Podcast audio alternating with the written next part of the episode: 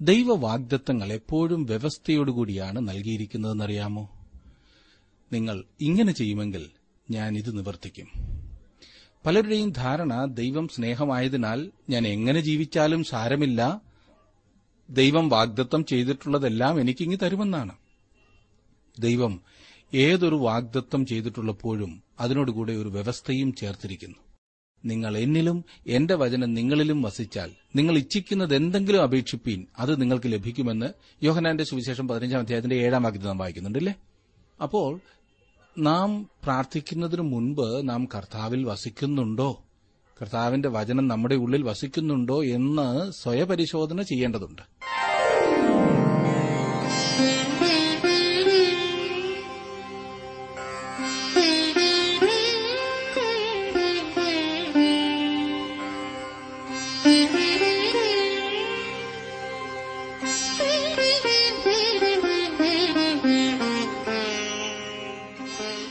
T W ആറിന്റെ വേദപഠന class ആരംഭിക്കുകയാണ്.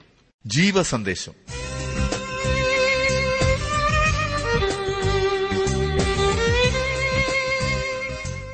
ഇന്നത്തെ പാഠഭാഗം ദേവ്യ പുസ്തകം അധ്യായം ഇരുപത്തിയാറ്.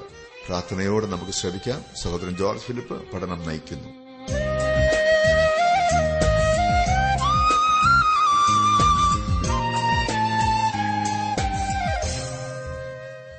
ഇന്ന് നാം പഠിക്കുവാൻ പോകുന്ന ഭാഗം വാഗ്ദത്വങ്ങളെക്കൊണ്ട് നിറഞ്ഞതാണ്. അതേസമയം വ്യവസ്ഥകളും അതോടൊപ്പമുണ്ട്. കർത്താവ് പറഞ്ഞു ഞാനോ ലോകാവസാനത്തോളം എല്ലാ നാളും നിങ്ങളോട് കൂടെ ഇരിക്കുമെന്ന്. ഇവിടുത്തെ വ്യവസ്ഥ ശിഷ്യന്മാരോട് കൂടെ ഇരിക്കുമെന്നാണ്. അപ്പോൾ ആദ്യം ശിഷ്യനാകണമില്ലേ? പല പ്രിയപ്പെട്ടവരും ദൈവവുമായോ ദൈവവചനവുമായോ ബന്ധപ്പെടുവാൻ താൽപര്യമില്ലാതെ ജീവിച്ചിട്ട് ആവശ്യങ്ങളുടെ മുഖത്ത് ദൈവവാഗ്ദത്തങ്ങളെ അവകാശം പറഞ്ഞ് പ്രാർത്ഥിക്കുന്നത് കാണാം. ആദ്യം പരിശോധിക്കേണ്ടത് എനിക്ക് ദൈവത്തെ അംഗീകരിക്കുവാനും ദൈവം എന്നെ അവകാശമാക്കുവാനും ഇടയായിട്ടുണ്ടോ എന്നത്രേ. ലവ്യ പുസ്തകം ഇരുപത്തിയാറാം അധ്യായത്തിലേക്ക് പോയി ചില കാര്യങ്ങൾ ഇതുമായി ബന്ധപ്പെട്ട് നമുക്കിന്ന് പഠിക്കാം. ഇസ്രായേൽ മക്കൾ ദേശം കൈവശമാക്കുകയും അത് അനുഭവിക്കുകയും ചെയ്യേണ്ടതിന്റെ വ്യവസ്ഥകളാണ് ഈ ഇരുപത്തിയാറാം അധ്യായത്തിലെ വിഷയം. ഇത് മനോഹരമായ ഒരു അധ്യായമാണ്. വാഗ്ദത്ത നാടിനെ സംബന്ധിച്ച് ഇന്നോളവും ഇനിയും അവർ ദേശം അവകാശപ്പെടുത്തുന്നതുവരെയുമുള്ള പ്രവചന ചരിത്രമാണ് ഇവിടെ കാണുന്നത്. ലേവ്യ പുസ്തകത്തിന്റെ ശേഷമുള്ള ഭാഗവുമായി ഈ അധ്യായത്തിന് പ്രത്യേകമായൊരു ബന്ധമുണ്ട്. ആത്മീയമായ അധികം പാഠങ്ങളോ ചിത്രങ്ങളോ ഇവിടെ കാണുന്നില്ല. എന്നാൽ ഇസ്രായേൽ ജാതിയുടെ ഭാവിയെ സംബന്ധിച്ചുള്ള യഹോവയുടെ നേരിട്ടുള്ള വാക്കുകളാണിത്. ചരിത്രം മുന്നവേ എഴുതിയിരിക്കുകയാണ് ഇവിടെ ചെയ്തിരിക്കുന്നത്. ഇസ്രായേൽ ജനം ഏത് അടിസ്ഥാനത്തിന്മേലാണ് കനാൻ ദേശത്ത് പ്രവേശിച്ചതെന്നും അവരുടെ അവിടുത്തെ പാർപ്പിനെക്കുറിച്ചും ഇവിടെ വെളിപ്പെടുത്തുന്നു. ഇസ്രായേൽ ജനം ദേശം അവകാശമാക്കുന്നതിനുള്ള വ്യവസ്ഥകളാണ് ഇവിടെ മുഖ്യമായും കാണുന്നത്. നിങ്ങൾ അങ്ങനെ ചെയ്യുമെങ്കിൽ ഞാൻ ഇത് ചെയ്യും എന്ന ദൈവം ആവർത്തിച്ചാവർത്തിച്ചു പറയുന്നു അതെ ദൈവം വെക്കുന്ന വ്യവസ്ഥയോടുള്ള അവരുടെ പ്രതികരണത്തിനനുസരിച്ചായിരിക്കും ദൈവം പ്രവർത്തിക്കുന്നത്. ദൈവം അവർക്ക് ദേശം നൽകിയിരിക്കുന്നു. എന്നാൽ അതിനെ അവകാശമാക്കുന്നത് അവരുടെ ദൈവവ്യവസ്ഥയോടുള്ള പ്രതികരണം അനുസരിച്ചായിരിക്കും. നോക്കണേ അനുസരണമാണ് ദേശത്തിന്റെ അനുഗ്രഹത്തിന് അടിസ്ഥാനമായിരിക്കുന്നത്. അനുസരണമാണ് ഓരോ വ്യക്തിയുടെയും അനുഗ്രഹത്തിന് അടിസ്ഥാനമായിരിക്കുന്നത്. അറിഞ്ഞ സത്യം അനുസരിക്കുമ്പോൾ ദൈവാനുഗ്രഹം സ്വാഭാവികമായി പ്രാപിക്കുവാൻ സാധിക്കും. ഇരുപത്തിയാറാം അധ്യായം ഇസ്രായേൽ ജനത്തിന്റെ ചരിത്രത്തിന്റെ വിവരണമെന്ന് മാത്രമല്ല ഇത് അവരുടെ അനുഗ്രഹങ്ങളെ നൽകുന്നതിനുള്ള ഒരു ഉപകരണം കൂടിയാണ് എന്ന് ഞാൻ പറയട്ടെ. അളവുപാത്രം കൂടിയാണ്. ദേശത്ത് അവരുടെ സാന്നിധ്യവും മഴയും നല്ല വിളവും എല്ലാം ദൈവത്തിന്റെ പ്രീതിയാണ് കുറിക്കുന്നത്. അതെ ദേശത്ത് അവരുടെ അസാന്നിധ്യം ക്ഷാമം വരൾച്ച ഇവയൊക്കെ അവരുടെ അനുസരണക്കേട് മൂലം ദൈവത്തിന്റെ ന്യായവിധിയുമായിട്ടാണ് സൂചിപ്പിക്കുന്നത്. ക്രിസ്തുവേശുവിൽ ഞാനും നിങ്ങളും സ്വർഗത്തിലെ സകേല ആത്മീക അനുഗ്രഹങ്ങളെക്കൊണ്ടും അനുഗ്രഹിക്കപ്പെട്ടിരിക്കുകയാണ്. എന്നാലും അതിനോട് ചേർന്ന് ചില വ്യവസ്ഥകളുണ്ട്. ദൈവം താങ്കളെ സ്നേഹിക്കുന്നു. തന്റെ അനുഗ്രഹങ്ങൾ താങ്കളുടെ മേൽ വർഷിപ്പിക്കുവാൻ അവൻ ആഗ്രഹിക്കുന്നു. എന്നാൽ താങ്കൾക്ക് അവഗണനയുടെ ഒരു കുടപിടിക്കാവുന്നതാണ്. പാപത്തിന്റെയോ ദൈവഹിതത്തിൽ നിന്ന് വ്യതിചലിക്കുന്നതിന്റെയോ മനോഭാവം അവലംബിക്കാവുന്നതത്രേ. താങ്കൾ അപ്രകാരം ചെയ്യുമ്പോൾ അവിടുത്തെ സ്നേഹത്തിലേക്ക് കടന്നു വരികയല്ല അവന്റെ ആത്മീയ അനുഗ്രഹങ്ങൾ അനുഭവിക്കുവാനായി താങ്കൾ അതൊക്കെയും മാറ്റിവെക്കേണ്ടതത്രേ. ലവ്യ പുസ്തകം ഇരുപത്തിയാറാം അധ്യായത്തെ ഇനിയും ഞാൻ പറയുന്നതുപോലെ വിഭജിക്കാവുന്നതാണ്. ആദ്യത്തെ രണ്ട് വാക്യങ്ങൾ ദേശത്തെ സംബന്ധിച്ച് ഇസ്രായേലിനുള്ള നിയമാവലിയുടെ മുഖവുരയാണ്. രണ്ടാമത്തെ വിഭജനം മൂന്ന് മുതൽ പതിമൂന്ന് വരെയുള്ള വാക്യങ്ങളാണ്. അനുഗ്രഹങ്ങൾ വാഗ്ദത്തം ചെയ്യുന്നു. പിന്നെ പതിനാല് മുതൽ മുപ്പത്തിയൊൻപത് വരെയുള്ള വാക്യങ്ങളിൽ ന്യായവിധി പ്രഖ്യാപിച്ചിരിക്കുന്നത് കാണാം. ഒടുവിലായി നാൽപ്പത് മുതൽ നാൽപ്പത്തിയാറ് വരെയുള്ള വാക്യങ്ങളിൽ ഗോത്രപിതാക്കന്മാർക്ക് മുൻകൂട്ടി കൊടുത്ത വാഗ്ദത്തങ്ങളാകുന്നു നാം കാണുന്നത്. ഇതിന്റെ ആദ്യത്തെ രണ്ട് വാക്യങ്ങളിൽ പത്ത് കൽപ്പനകളുടെ ആദ്യ ഭാഗം അതായത് മനുഷ്യന് ദൈവത്തോടുള്ള ബന്ധം സംക്ഷേപിച്ച് പറഞ്ഞിരിക്കുകയാണ് ചെയ്യുന്നത്. ഇസ്രായേൽ ജനത്തിന് ദേശത്ത് പാർക്കുന്നതിന് ഇവ അത്യാവശ്യമായ കാര്യങ്ങളാണ്. ഈ നിരോധനങ്ങൾ പാലിച്ചെങ്കിൽ മാത്രമേ അവർക്ക് ദേശം അവകാശമാക്കുവാൻ കഴിയുകയുള്ളൂ. ദേശം അവർക്ക് നൽകപ്പെട്ടിരിക്കുകയാണ്. എന്നാൽ അവർ അതിനെ അനുഭവിക്കുന്നതും കൈവശമാക്കുന്നതും അവരുടെ ദൈവത്തോടുള്ള അനുസരണത്തെ ആശ്രയിച്ചായിരിക്കും. മൂന്ന് കാര്യങ്ങൾ ഒന്നും രണ്ടും വാക്യങ്ങളിൽ നാം വായിക്കുന്നു. ഒന്നാമതായി അവർ യാതൊരു വിഗ്രഹത്തെയും ഉണ്ടാക്കരുത്. രണ്ടാമതായി അവർ ശബത്തുകൾ ആചരിക്കണം. മൂന്നാമതായി അവർ വിശുദ്ധ മന്ദിരത്തെ ആദരിക്കണം ബഹുമാനിക്കണം. മൂന്ന് മുതൽ ആറ് വരെയുള്ള വാക്യങ്ങളിൽ ഒരു വ്യവസ്ഥയോടെയാണ് ഈ ഭാഗം ആരംഭിക്കുന്നത്. പറഞ്ഞിരിക്കുന്ന വ്യവസ്ഥ അനുസരിച്ച് അവർ നടന്നാൽ അപ്പോൾ ദൈവം ഈ അനുഗ്രഹങ്ങൾ വാഗ്ദത്തം ചെയ്യുന്നു.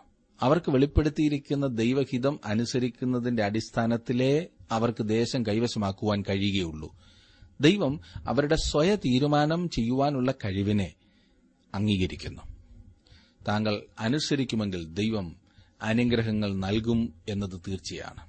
ആ ദേശത്ത് അവരുടെ അനുസരണത്തിന്റെ പ്രതികരണമായുള്ള ദൈവാനുഗ്രഹം ഒന്നാമത് വെളിപ്പെടുന്നത് മഴയിൽ കൂടിയാണ്. നോക്കണേ സമാധാനം ഫലസമൃദ്ധി മഴ ദേശം കൈവശപ്പെടുത്തൽ എന്നിവയാണ് ദൈവം അവർക്ക് കൊടുത്ത വാഗ്ദത്വം. എന്നാൽ ഇന്ന് ആ ചെറിയ ദേശത്തിന് സമാധാനം അനുഭവിക്കുവാൻ കഴിയുന്നില്ല എന്ന് നമുക്കൊക്കെ അറിയാം. നമുക്ക് സമാധാനമില്ല. ചില വ്യവസ്ഥകൾ പാലിച്ചാൽ അനുഗ്രഹിക്കാം എന്നാണ് ദൈവം വാഗ്ദത്തം ചെയ്തിരിക്കുന്നത്. ഏഴും എട്ടും വാക്യങ്ങളിൽ നാം കാണുന്നു ഇരുപത്തിയാറാം അധ്യായത്തിന്റെ ഏഴും എട്ടും നിങ്ങളുടെ ശത്രുക്കളെ നിങ്ങൾ ഓടിക്കും. അവർ നിങ്ങളുടെ മുമ്പിൽ വാളിനാൽ വീഴും. നിങ്ങളിൽ അഞ്ചു പേർ നൂറുപേരെ ഓടിക്കും. നിങ്ങളിൽ നൂറുപേർ പതിനായിരം പേരെ ഓടിക്കും. നിങ്ങളുടെ ശത്രുക്കൾ നിങ്ങളുടെ മുൻപിൽ വാളിനാൽ വീഴും. അവരുടെ ശത്രുക്കളുടെ മേലുള്ള വിജയം അനുഗ്രഹത്തിന്റെ ഒരു ഭാഗമായിട്ടാണ് ഇവിടെ പറഞ്ഞിരിക്കുന്നത്. പല പ്രാവശ്യം ഇത് അക്ഷരികമായി നിവർത്തിച്ചിട്ടുണ്ട് എന്ന കാര്യം നമുക്കറിയാമല്ലോ. അവർ ദൈവത്തെങ്കിലേക്ക് മടങ്ങി വരുമ്പോൾ ദൈവം ഒരു ശമുവലിനെയോ ഒരു ദാവീദിനെയോ ഒരു ദബോരയായോ ഒരു ഗിതയോനെയോ ഒരു ഏലിയാവിനെയോ എഴുന്നേൽപ്പിക്കും. ദൈവം തന്റെ വാഗ്ദത്വം നിവർത്തിക്കുവാനായിട്ടാണ് ഇവരെ എല്ലാം എഴുന്നേൽപ്പിച്ചത്. അനുഗ്രഹത്തിന്റെ ഒരു ഭാഗമായി അവർ അവരുടെ ശത്രുക്കളുടെ മേൽ വിജയാളികളാകും എന്ന് കാണുന്നു.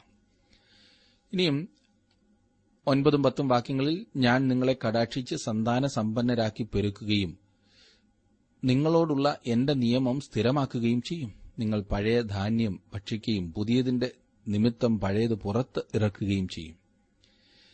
ജനപ്പെരുപ്പം ഇസ്രായേലിൽ അനുഗ്രഹത്തിന്റെ ഒരു ഭാഗമായിരിക്കും. ഇന്ന് അത് ഒരു അനുഗ്രഹമായി ലോകമെങ്ങും കാണുന്നില്ല. അന്ന് ജനവർദ്ധനവ് ഭക്ഷ്യപ്രശ്നം സൃഷ്ടിച്ചിട്ടില്ലായിരുന്നു. പരിസര മലിനീകരണവും ഒരു പ്രശ്നമായിരുന്നില്ല. കാരണം പഴയത് മാറ്റി പുതിയതിന് ഇടം കൊടുക്കത്തക്ക വിധം ധാന്യം വർദ്ധിപ്പിക്കുമെന്നും ദൈവം വാഗ്ദത്തം ചെയ്തിരുന്നു. പതിനൊന്നാം വാക്യത്തിൽ ഞാൻ എന്റെ നിവാസം നിങ്ങളുടെ ഇടയിൽ ആക്കും. എന്റെ ഉള്ളം നിങ്ങളെ വെറുക്കയില്ല. ദൈവം പാപത്തെ വെറുക്കുന്നു എന്നത് വ്യക്തമായി പറഞ്ഞിട്ടുണ്ട്. എന്നാൽ അവൻ പാപിയെ സ്നേഹിക്കുന്നു. അവിടുന്ന് എന്റെയോ നിങ്ങളുടെയോ ജീവിതത്തിൽ പാപവുമായി ഒരു ധാരണയുണ്ടാക്കിക്കൊണ്ട് മുൻപോട്ട് പോകുവാൻ ആഗ്രഹിക്കുന്നില്ല. അവരുടെ ഇടയിലെ സമാഗമന കൂടാരം അഥവാ ദൈവത്തിന്റെ നിവാസം അനുഗ്രഹത്തിന്റെ പ്രത്യക്ഷമായ അടയാളമായിരുന്നു. ഭൂമിയിൽ അവസാനമായി നിവൃത്തിയാകുമെന്നുള്ള വലിയ പ്രത്യാശയും ഇതത്രേ.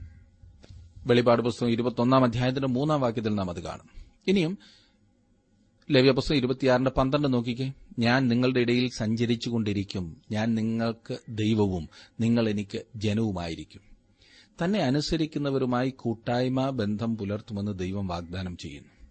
ഇത് യോഹനാന്റെ സുവിശേഷത്തിലും നാം കാണുന്നുണ്ട്. നമ്മോട് കൂട്ടായ്മ അനുഭവിക്കുവാൻ ദൈവം താൽപര്യപ്പെടുന്നു. അതെ ദൈവം നമ്മിൽ നിന്ന് ഓരോരുത്തരിൽ നിന്നും പ്രതീക്ഷിക്കുന്നത് അതത്രേ. രണ്ട് കുരിന്തിർ ആറിന്റെ പതിനാറിലും നാം ഇതുതന്നെ കാണുന്നുണ്ട്. തുടർന്ന് ദൈവം അവരോട് പറയുന്നത് ഇരുപത്താറാം അധ്യായത്തിന്റെ പതിമൂന്നാം വാക്യം നിങ്ങൾ മിശ്രൈമ്യർക്ക് അടിമകളാകാതിരിക്കാൻ അവരുടെ ദേശത്തു നിന്ന് നിങ്ങളെ കൊണ്ടുവന്ന നിങ്ങളുടെ ദൈവമായ യഹോബ ഞാനാകുന്നു. ഞാൻ നിങ്ങളുടെ നുകക്കൈകളെ ഒടിച്ച് നിങ്ങളെ നിവർന്ന് നടക്കുമാറാക്കിയിരിക്കുന്നു. ദൈവം അവരെ മിശ്രൈമിൽ നിന്നും വിടുവിച്ച പിൽക്കാല ചരിത്രത്തിന്മേലാണ് ഭാവി അനുഗ്രഹങ്ങൾ നിലകൊള്ളുന്നത്. കഴിഞ്ഞ കാലത്ത് ഞാൻ ഇപ്രകാരം നിങ്ങൾക്ക് ചെയ്തിരിക്കുന്നു. ഭാവിയിലും അപ്രകാരം നിങ്ങൾക്ക് ഞാൻ ചെയ്തു തരും എന്ന് നിങ്ങൾ അറിയുന്നില്ലേ എന്നാണ് ദൈവം ചോദിക്കുന്നത്. ഇന്ന് ദൈവം നമ്മോടും അപ്രകാരം തന്നെ പറയുന്നു. നിങ്ങളിൽ നല്ല പ്രവൃത്തിയെ ആരംഭിച്ചവൻ യേശുക്രിസ്തുവിന്റെ നാളോളം അതിനെ തികയ്ക്കും എന്നുറപ്പായി വിശ്വസിച്ചുമിരിക്കുന്നു. നാം പതിനാലും പതിനഞ്ചും വാക്യങ്ങളിലേക്ക് വരുമ്പോൾ ഈ രണ്ട് വാക്യങ്ങളിൽ മൂന്ന് വ്യവസ്ഥകൾ പറഞ്ഞിട്ടുണ്ട്. ഇവ നിയമത്തിന്റെ അഥവാ ഉടമ്പടിയുടെ ലംഘനമാണ്.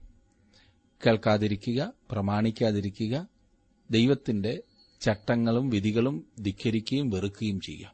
ദൈവത്തിന്റെ നിയമം ലംഘിക്കുന്നത് ജനത്തിന്മേലും ദേശത്തിന്മേലും ന്യായവിധി വരുവാൻ ഇടയാക്കുന്നതാണ്. പതിനാറും പതിനേഴും വാക്യങ്ങളിൽ കണ്ണിനെ മങ്ങിക്കുന്നതും ജീവനെ ക്ഷയിപ്പിക്കുന്നതും ആയ ഭീതി ക്ഷയരോഗം ജ്വരം എന്നിവ ഞാൻ നിങ്ങളുടെ മേൽ വരുത്തും. നിങ്ങളുടെ വിത്ത് നിങ്ങൾ വെറുതെ വിതയ്ക്കും ശത്രുക്കൾ അത് ഭക്ഷിക്കും. ഞാൻ നിങ്ങളുടെ നേരെ ദൃഷ്ടിവെക്കും നിങ്ങൾ ശത്രുക്കളോട് തോറ്റുപോകും. നിങ്ങളെ ദ്വേഷിക്കുന്നവർ നിങ്ങളെ ഭരിക്കും. ഓടിക്കുന്നവർ ഇല്ലാതെ നിങ്ങൾ ഓടും. ന്യായവിധിയുടെ ഒന്നാം ഘട്ടമാണിത്. ഭീതി ക്ഷയം ഹൃദയവേദന കൃഷിനാശം മുതലായവ. അവരുടെ ശത്രുക്കൾ അവരെ തോൽപ്പിക്കുകയും അടിമകളാക്കുകയും ഭയത്തിന് ഇടവരുത്തുകയും ചെയ്യും. ഇത് അവരുടെ ദുഃഖകരമായ ചരിത്രത്തിൽ പലപ്പോഴും സംഭവിച്ചതായി കാണുവാൻ കഴിയും.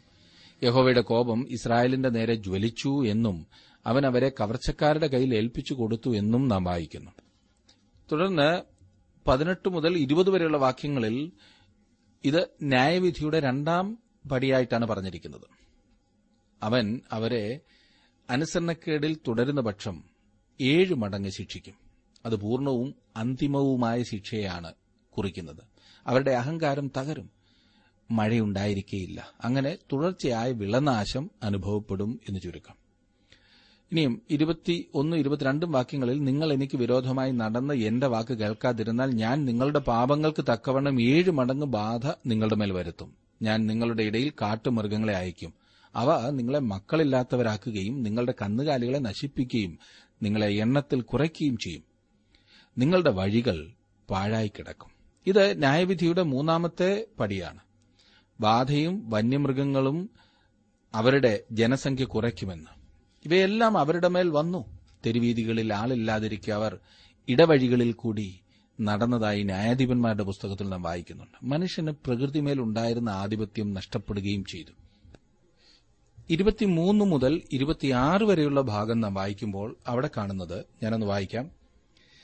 ഇവയാലും നിങ്ങൾക്ക് ബോധം വരാതെ നിങ്ങൾ എനിക്ക് വിരോധമായി നടന്നാൽ ഞാനും നിങ്ങൾക്ക് വിരോധമായി നടന്ന് നിങ്ങളുടെ പാപങ്ങൾ നിമിത്തം ഏഴ് മടങ്ങ് നിങ്ങളെ ദണ്ഡിപ്പിക്കും. എന്റെ നിയമത്തിന്റെ പ്രതികാരം നടത്തുന്ന വാൾ ഞാൻ നിങ്ങളുടെ മേൽ വരുത്തും. നിങ്ങൾ നിങ്ങളുടെ പട്ടണങ്ങളിൽ ഒന്നിച്ചുകൂടുമ്പോൾ ഞാൻ നിങ്ങളുടെ ഇടയിൽ മഹാമാരി അയക്കുകയും നിങ്ങളെ ശത്രുവിന്റെ കയ്യിൽ ഏൽപ്പിക്കുകയും ചെയ്യും. ഞാൻ നിങ്ങളുടെ അപ്പമെന്ന കോൽ ഒടിച്ചിരിക്കുമ്പോൾ പത്ത് സ്ത്രീകൾ ഒരടുപ്പിൽ നിങ്ങളുടെ അപ്പം ചുട്ട് നിങ്ങൾക്ക് തിരികെ തൂക്കിത്തരും. നിങ്ങൾ ഭക്ഷിച്ചിട്ട് തൃപ്തരാകയില്ല. ഇതെല്ലാമായിട്ടും നിങ്ങൾ എന്റെ വാക്ക് കേൾക്കാതെ എനിക്ക് വിരോധമായി നടന്നാൽ ഞാനും ക്രോധത്തോടെ നിങ്ങൾക്ക് വിരോധമായി നടക്കും. ഇത് ന്യായവിധിയുടെ നാലാമത്തെ പടിയാണ്. ഏഴ് എന്ന സംഖ്യയുടെ ആവർത്തനം ശ്രദ്ധിക്കുക. അത് പൂർണത അല്ലെങ്കിൽ തികവിനെ സൂചിപ്പിക്കുന്നത്. ശത്രുക്കൾ അവരുടെ പ്രതിരോധ ശക്തി നശിപ്പിക്കുകയും മഹാമാരി ജനങ്ങളെ ബാധിക്കുകയും ചെയ്യും. നോക്കണേ പ്രവാസത്തിലേക്ക് പോകെയായിരിക്കും അവസാനം അവർ ചെയ്യുന്നത്. എഹസ്കേൽ പ്രവചന അഞ്ചാം അധ്യായത്തിന്റെ പന്ത്രണ്ടാം വാക്യത്തിൽ നാം വായിക്കുന്നു നിന്നിൽ മൂന്നിൽ ഒന്ന് മഹാമാരി കൊണ്ട് മരിക്കും. ക്ഷാമം കൊണ്ടും അവർ നിന്റെ നടുവിൽ മുടിഞ്ഞുപോകും. മൂന്നിലൊന്ന് നിന്റെ ചുറ്റും വാൾ കൊണ്ട് വീഴും. മൂന്നിലൊന്ന് ഞാൻ എല്ലാ കാറ്റുകളിലേക്കും ചിതറിച്ചു കളയും. അവരുടെ പിന്നാലെ വാൾ ഉരുകയും ചെയ്യും. യശിയാവ് ഇരമ്യാവ് എഹസ്കിയൽ മുതലായ പ്രവാചകന്മാരെല്ലാം തന്നെ ക്ഷാമം അവരുടെ മേൽ വരും എന്ന് മുന്നറിയിപ്പ് നൽകിയിട്ടുണ്ട്. ഇതെല്ലാം സംഭവിച്ച് കഴിഞ്ഞു. മഹാപീഡന കാലത്തിന്റെ ആ ആരംഭത്തിലും ഇത് വീണ്ടും സംഭവിക്കും എന്ന് വെളിപ്പാട് പുസ്തകം ആറാം അധ്യായത്തിൽ നമുക്ക് കാണുവാൻ കഴിയുന്നുണ്ട്. ഇരുപത്തിയേഴ് മുതൽ ഇരുപത്തിയൊൻപത് വരെയുള്ള വാക്യങ്ങളിൽ നാം കാണുന്നു ഇതെല്ലാമായിട്ടും നിങ്ങൾ എന്റെ വാക്ക് കേൾക്കാതെ എനിക്ക് വിരോധമായി നടന്നാൽ ഞാനും ക്രോധത്തോടെ നിങ്ങൾക്ക് വിരോധമായി നടക്കും. നിങ്ങളുടെ പാപങ്ങൾ നിമിത്തം നിങ്ങളെ ഏഴ് മടങ്ങ് ശിക്ഷിക്കും. നിങ്ങളുടെ പുത്രന്മാരുടെ മാംസം നിങ്ങൾ തിന്നും. നിങ്ങളുടെ പുത്രിമാരുടെ മാംസവും തിന്നും. ഇവിടെ എത്ര ക്രൂരമായിട്ടുള്ള ഒരു കാര്യമാണ് പറയുന്നത് അല്ലേ? വളരെ കഠിനമായ ശിക്ഷയാണ് ഇവിടെ കാണുന്നത്. ഇത് സംഭവിക്കുകയില്ല എന്ന് നിങ്ങൾ വിചാരിച്ചേക്കാം. എന്നാൽ ഇതും സംഭവിക്കുക തന്നെ ചെയ്യും. മുപ്പത് മുതൽ വാക്യങ്ങളിൽ നാം കാണുന്നു ഞാൻ നിങ്ങളുടെ പൂജാഗിരികളെ നശിപ്പിച്ച് നിങ്ങളുടെ സൂര്യ വിഗ്രഹങ്ങളെ വെട്ടിക്കളയും. നിങ്ങളുടെ ശവം നിങ്ങളുടെ വിഗ്രഹങ്ങളുടെ ഉടലിന്മേൽ ഇട്ടുകളയുകയും എനിക്ക് നിങ്ങളോട് വെറുപ്പ് തോന്നുകയും ചെയ്യും. ഞാൻ നിങ്ങളുടെ പട്ടണങ്ങളെ പാഴ്നിലവും നിങ്ങളുടെ വിശുദ്ധ മന്ദിരങ്ങളെ ശൂന്യവുമാക്കും. നിങ്ങളുടെ സൗരഭ്യവാസന ഞാൻ മണക്കുകയില്ല. ഞാൻ ദേശത്തെ ശൂന്യമാക്കും. അതിൽ വസിക്കുന്ന നിങ്ങളുടെ ശത്രുക്കൾ അതിങ്കൽ ആശ്ചര്യപ്പെടും. ഞാൻ നിങ്ങളെ ജാതികളുടെ ഇടയിൽ ചിതറിച്ച് നിങ്ങളുടെ പിന്നാലെ വാളൂരും. നിങ്ങളുടെ ദേശം ശൂന്യമായും നിങ്ങളുടെ പട്ടണങ്ങൾ പാഴ്നിലമായും കിടക്കും. ശിക്ഷാവിധിയുടെ അഞ്ചാം ഘട്ടമാണിത്. ഇത് അങ്ങേയറ്റത്തെ ശിക്ഷയാണ്. പട്ടണങ്ങൾ യുദ്ധത്തിൽ പിടിക്കപ്പെട്ടതിന്റെ ഫലമായിട്ടാണ് ഇപ്രകാരം സംഭവിക്കുന്നത്. ശമരിയ പിടിക്കപ്പെട്ടപ്പോൾ അപ്രകാരം സംഭവിച്ചു.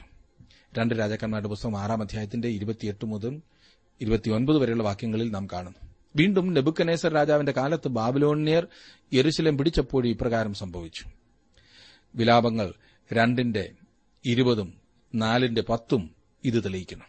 പിന്നീട് എ ഡി എഴുപതിൽ റോമ ചക്രവർത്തി തീത്തൂസ് യെരുസലേമിനെ ആക്രമിച്ചപ്പോഴും ഇത് തന്നെ സംഭവിക്കുകയുണ്ടായി. ആയിരത്തി തൊള്ളായിരം വർഷങ്ങൾ ദേശം നിലകൊണ്ടതിന്റെ ചിത്രമാണ് മുപ്പത്തിമൂന്നാം വാക്യത്തിൽ കാണുവാൻ കഴിയുന്നത്. താൻ ചെയ്യുമെന്ന് പറയുന്നത് ദൈവം ചെയ്യുന്നു. മുപ്പത്തിനാല് മുപ്പത്തിയഞ്ചും വാക്യങ്ങളിൽ അങ്ങനെ ദേശം ശൂന്യമായി കിടക്കുകയും നിങ്ങൾ ശത്രുക്കളുടെ ദേശത്തിരിക്കുകയും ചെയ്യുന്ന നാളൊക്കെയും അത് തന്റെ ശബത്തുകൾ അനുഭവിക്കും. അപ്പോൾ ദേശം സ്വസ്ഥമായി കിടന്ന് തന്റെ ശബത്തുകൾ അനുഭവിക്കും. നിങ്ങൾ അവിടെ പാർത്തിരുന്നപ്പോൾ നിങ്ങളുടെ ശബത്തുകളിൽ അതിന് അനുഭവമാകാതിരുന്ന സ്വസ്ഥത അത് ശൂന്യമായി കിടക്കുന്ന നാളൊക്കെയും അനുഭവിക്കും. മുപ്പത്തിനാലും മുപ്പത്തിയഞ്ചും വാക്യങ്ങളാണ് ഞാൻ വായിച്ചത്. എത്ര പരമാർത്ഥമാണല്ലേ? ഇസ്രായേൽ ജനം ബാബേൽ പ്രവാസത്തിലേക്ക് പോകേണ്ടി വന്നതിന്റെ കാരണം ഇവിടെ പറഞ്ഞിരിക്കുന്നു. നാനൂറ്റി തൊണ്ണൂറ് സംവത്സരക്കാലം ദേശത്തിന് ശബത്ത് ആചരിപ്പാൻ കഴിഞ്ഞില്ല. അവർ അതിനനുവദിച്ചില്ല എന്ന് ചുരുക്കം. അതായത് ദേശത്തിന് എഴുപത് ശബത്ത് സംവത്സരങ്ങൾ നഷ്ടമായിപ്പോയി. യാതൊരു കുഴപ്പവുമില്ലെന്നാണ് ഇസ്രായേൽ ജനം കരുതിയത്. ആരും ഒന്നും ചെയ്യാനില്ല എന്ന ചിന്ത. എന്നാൽ അവസാനം ദൈവം അവരുടെ പോക്ക് മതിയാക്കി. നോക്കണേ അവർ ദേശത്തിന് ശബത്ത് നൽകുവാൻ തയ്യാറായില്ലെങ്കിൽ ദൈവം അത് കൊടുക്കും. അതുകൊണ്ട് ദൈവം അവരെ എഴുപത് വർഷക്കാലത്തേക്ക് ദേശത്ത് നിന്ന് പുറത്തു പാർപ്പിച്ചു ദൈവം എത്ര കൃത്യമായിട്ടാണ് ഇത് പ്രവർത്തിക്കുന്നത്. അതുകൊണ്ടാണ് ബാബേൽ പ്രവാസം എഴുപത് സംവത്സരക്കാലം നീണ്ടു നിന്നത് എന്നോർക്കണം. ലവ്യ പുസ്തകം ഇരുപത്തിയാറിന്റെ മുപ്പത്തിയാറ് മുതൽ മുപ്പത്തിയൊൻപത് വരെ നാം വായിക്കുമ്പോൾ ഞാനൊന്ന് വായിക്കട്ടെ. ശേഷിച്ചിരിക്കുന്നവരുടെ ഹൃദയത്തിൽ ഞാൻ ശത്രുക്കളുടെ ദേശത്ത് വെച്ച് ഭീരുത്വം വരുത്തും. ഇല പറക്കുന്ന ശബ്ദം കേട്ടിട്ട് അവർ ഓടും. വാളിന്റെ മുമ്പിൽ നിന്ന് ഓടുന്നതുപോലെ അവർ ഓടും. ആരും ഓടിക്കാതെ അവർ ഓടി വീഴും. ആരും ഓടിക്കാതെ അവർ വാളിന്റെ മുമ്പിൽ നിന്നെന്ന പോലെ ഓടി ഒരുത്തന്റെ മേൽ ഒരുത്തൻ വീഴും. ശത്രുക്കളുടെ മുമ്പിൽ നിൽപ്പാൻ നിങ്ങൾക്ക് കഴിയുകയുമില്ല. നിങ്ങൾ ജാതികളുടെ ഇടയിൽ നശിക്കും. ശത്രുക്കളുടെ ദേശം നിങ്ങളെ തിന്നുകളയും. നിങ്ങളിൽ ശേഷിച്ചിരിക്കുന്നവർ ശത്രുക്കളുടെ ദേശത്തു വെച്ച് തങ്ങളുടെ അകൃത്യങ്ങളാൽ ക്ഷയിച്ചു പോകും തങ്ങളുടെ പിതാക്കന്മാരുടെ അകൃത്യങ്ങളാലും അവർ അവരോടുകൂടെ ക്ഷയിച്ചു പോകും ബാബേൽ പ്രവാസം മുതലുള്ള കാലയളവിൽ യഹൂദന്മാർ ലോകത്ത് ചിതറപ്പെടുന്നതിന്റെ ഒരു പ്രവചന ചിത്രമാണ് ഇവിടെ നൽകിയിരിക്കുന്നത്. അവരെ നശിപ്പിക്കുവാൻ പല ആവർത്തി ശ്രമങ്ങൾ നടന്നിട്ടുണ്ട് എന്ന് ചരിത്രം വിളിച്ചറിയിക്കുന്നു. ലവ്യ പുസ്തകം എത്രയോ കൃത്യമായി പറഞ്ഞിരിക്കുന്നു എന്ന് നിങ്ങൾക്ക് കാണുവാൻ കഴിയുമില്ലേ? പലപ്പോഴും നാം അത്ര പ്രധാനപ്പെട്ടതായി കാണാത്തതായി ഈ പുസ്തകം എത്ര കൃത്യമാണ്. ഗോത്രപിതാക്കന്മാർക്ക് മുൻകൂട്ടി നൽകിയ വാഗ്ദത്വമാകുന്നു ഇനിയും കാണുന്നത്. നാൽപ്പതും നാൽപ്പത്തൊന്നും നാൽപ്പത്തിരണ്ടും ഞാൻ വായിക്കാം. അവർ തങ്ങളുടെ അകൃത്യവും തങ്ങളുടെ പിതാക്കന്മാരുടെ അകൃത്യവും അവർ എന്നോട് ദ്രോഹിച്ച ദ്രോഹവും അവർ എനിക്ക് വിരോധമായി നടന്നതുകൊണ്ട് ഞാനും അവർക്ക് വിരോധമായി നടന്ന് അവരെ ശത്രുക്കളുടെ ദേശത്ത് വരുത്തിയതും ഏറ്റുപറയുകയും അവരുടെ പരിച്ഛേദനയില്ലാത്ത ഹൃദയം അപ്പോൾ താഴുകയും അവർ തങ്ങളുടെ അകൃത്യത്തിനുള്ള ശിക്ഷ അനുഭവിക്കുകയും ചെയ്താൽ ഞാൻ യാക്കോബിനോടുള്ള എന്റെ നിയമം ഓർക്കും ഇസഹാക്കിനോടുള്ള എന്റെ നിയമവും അബ്രഹാമിനോടുള്ള എന്റെ നിയമവും ഞാൻ ഓർക്കും ദേശത്തെയും ഞാൻ ഓർക്കും. ദേശം അവർക്ക് നൽകപ്പെട്ടിരിക്കുന്നതിനാൽ അവരുടെ അതിക്രമങ്ങളും പാപവും കാരണം അത് നശിക്കയില്ല. ഇതൊരു വിശേഷപ്പെട്ട പ്രവചനമാണ്. സമയം വരുമ്പോൾ താൻ അത് നിവർത്തിക്കുമെന്ന് ദൈവം പറയുന്നു.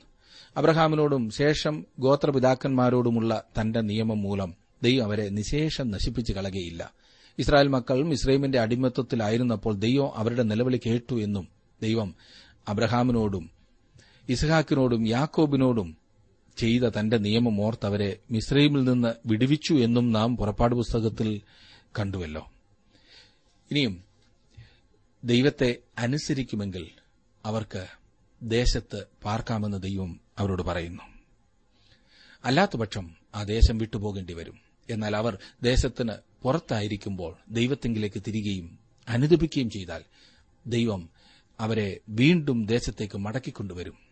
നാൽപ്പത്തിമൂന്നും നാൽപ്പത്തിനാലും വാക്യങ്ങളിൽ അവർ ദേശം വിട്ടു പോയിട്ട് അവരില്ലാതെ അത് ശൂന്യമായി കിടന്ന് തന്റെ ശബത്തുകൾ അനുഭവിക്കും. അവർ എന്റെ വിധികളെ ധിക്കരിക്കുകയും അവർക്ക് എന്റെ ചട്ടങ്ങളോട് വെറുപ്പ് തോന്നുകയും ചെയ്തതുകൊണ്ട് അവർ തങ്ങളുടെ അകൃത്യത്തിനുള്ള ശിക്ഷ അനുഭവിക്കും. എങ്കിലും അവർ ശത്രുക്കളുടെ ദേശത്തിരിക്കുമ്പോൾ അവരെ നിർമൂലമാക്കുവാനും അവരോടുള്ള എന്റെ നിയമം ലംഘിപ്പാനും തക്കവണ്ണം ഞാൻ അവരെ ഉപേക്ഷിക്കുകയില്ല അവരെ വെറുക്കുകയുമില്ല ഞാൻ അവരുടെ ദൈവമായ യഹോവയാകുന്നു. മനോഹരമല്ലേ? ദൈവത്തിന് ഇസ്രായേലിനോടുള്ള തന്റെ പ്രവർത്തനം ഇടപാട് അവസാനിച്ചു എന്ന് ഈ ഭാഗം വായിച്ച ശേഷം ആർക്കും പറയുവാൻ സാധിക്കില്ല. ഇല്ലേ? എത്ര കൃത്യമാണല്ലേ? ദൈവം പറയുകയാണ് ദൈവം അവരെ കാത്തു പരിപാലിക്കുമെന്ന്. എവിടെയായിരുന്നാലും. നാൽപ്പത്തഞ്ചും നാൽപ്പത്തിയാറും വാക്യങ്ങൾ ഞാൻ അവരുടെ ദൈവമായിരിക്കേണ്ടതിന് ജാതികൾ കാൺക മിശ്രയും ദേശത്തു നിന്ന് ഞാൻ കൊണ്ടുവന്ന അവരുടെ പൂർവന്മാരോട് ചെയ്ത നിയമം ഞാൻ അവർക്ക് വേണ്ടി ഓർക്കും. ഞാൻ യഹോവയാകുന്നു. യഹോവ സീനായി പർവതത്തിൽ വെച്ച് തനിക്കും ഇസ്രായേൽ മക്കൾക്കും തമ്മിൽ മോശമുഖാന്തരം വെച്ചിട്ടുള്ള ചട്ടങ്ങളും വിധികളും പ്രമാണങ്ങളും ഇവ തന്നെ. പാപം മൂലം ആദാം ഈ ഭൂമിയിൽ മുഴുവൻ ന്യായവിധി വരുത്തിയതുപോലെ ഇസ്രായേല്യർ പലസ്തീൻ ദേശത്തിന്മേൽ ശിക്ഷാവിധി വരുത്തിവെച്ചു. അവരുടെ പിതാക്കന്മാരോട് ദൈവം ചെയ്ത നിയമം കാരണം അവർ അവരെ അതെ ദൈവം അവരെ ദേശത്തേക്ക് മടക്കിക്കൊണ്ടുവരികയും അവൻ അവർക്ക് വാഗ്ദത്വം ചെയ്തിട്ടുള്ളതെല്ലാം യഥാസ്ഥാനപ്പെടുത്തുകയും ചെയ്യും. ലവ്യ പുസ്തകത്തിൽ നിയമങ്ങൾ നൽകുന്നതിന്റെ അവസാന ഭാഗത്ത് നാം വന്നിരിക്കുകയാണ്. പഞ്ചഗ്രന്ഥങ്ങൾ മോശയിൽ കൂടി നൽകപ്പെട്ടതാണെന്ന കാര്യം ദൈവം ഇവിടെ സ്ഥിരീകരിക്കുന്നു. ഈ വാക്യത്തോടെ ഈ പുസ്തകം അവസാനിക്കുകയാണെന്ന് തോന്നാവുന്നതത്ര. എന്നാൽ ലവ്യ പുസ്തകം ഇവിടെ അവസാനിക്കുകയല്ല ചെയ്യുന്നത്. ദൈവം നൂറ്റാണ്ടുകളായിട്ട് അവർക്കുണ്ടായ പരാജയങ്ങളെയും തന്റെ വിശ്വസ്തതയെയും അന്തിമമായ വിജയത്തെയും നോക്കിക്കാണുന്നു. മോശ ഒരു മധ്യസ്ഥനായിരുന്നെങ്കിലും അവർക്ക് നിത്യമായ അനുഗ്രഹങ്ങൾ നൽകുവാൻ മോശയ്ക്ക് കഴിഞ്ഞില്ല. ലോകം വേറൊരുവെങ്കിലേക്ക് നോക്കേണ്ടതാണ്. യോഹന്നാൻ ഇതേക്കുറിച്ച് പറഞ്ഞു ന്യായപ്രമാണം മോശ മുഖാന്തരം ലഭിച്ചു. കൃപയും സത്യവും യേശുക്രിസ്തു മുഖാന്തരം. എത്ര ഉന്നതമായ ഒരു പദവിയാണ് താങ്കൾക്കും എനിക്കും ദൈവം നൽകിയിരിക്കുന്നത്. യേശുക്രിസ്തുവിനെ അറിയുവാൻ അവനെ അനുഗമിപ്പാൻ അവനെ അനുസരിച്ച് ജീവിതം ധന്യമാക്കുവാൻ താങ്കൾക്ക് സാധിച്ചിട്ടുണ്ടോ?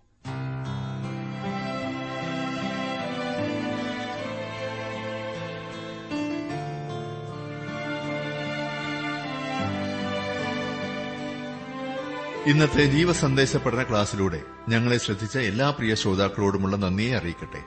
ദൈവവചനം കൃത്യമായി ക്രമമായി പഠിക്കുവാൻ ലഭിച്ചിരിക്കുന്ന ഈ അസുലഭ അവസരം പ്രയോജനപ്പെടുത്തുകയും സ്നേഹിതരെ അതിനായി ഉത്സാഹിപ്പിക്കുകയും ചെയ്യുക. അഭിപ്രായങ്ങളും നിർദ്ദേശങ്ങളും പ്രാർത്ഥനാ വിഷയങ്ങളും ഞങ്ങളെ അറിയിക്കുക. ഈ പുസ്തകത്തിന്റെ വിഷയവിഭജനം audio C D S D card എന്നിവ ആവശ്യമെങ്കിൽ ഞങ്ങളുമായി ബന്ധപ്പെടുക. ഞങ്ങളുടെ വിലാസം ജീവസന്ദേശം പോസ്റ്റ് ബോക്സ് നമ്പർ മൂന്ന് തിരുവല്ല അഞ്ച് Keralam.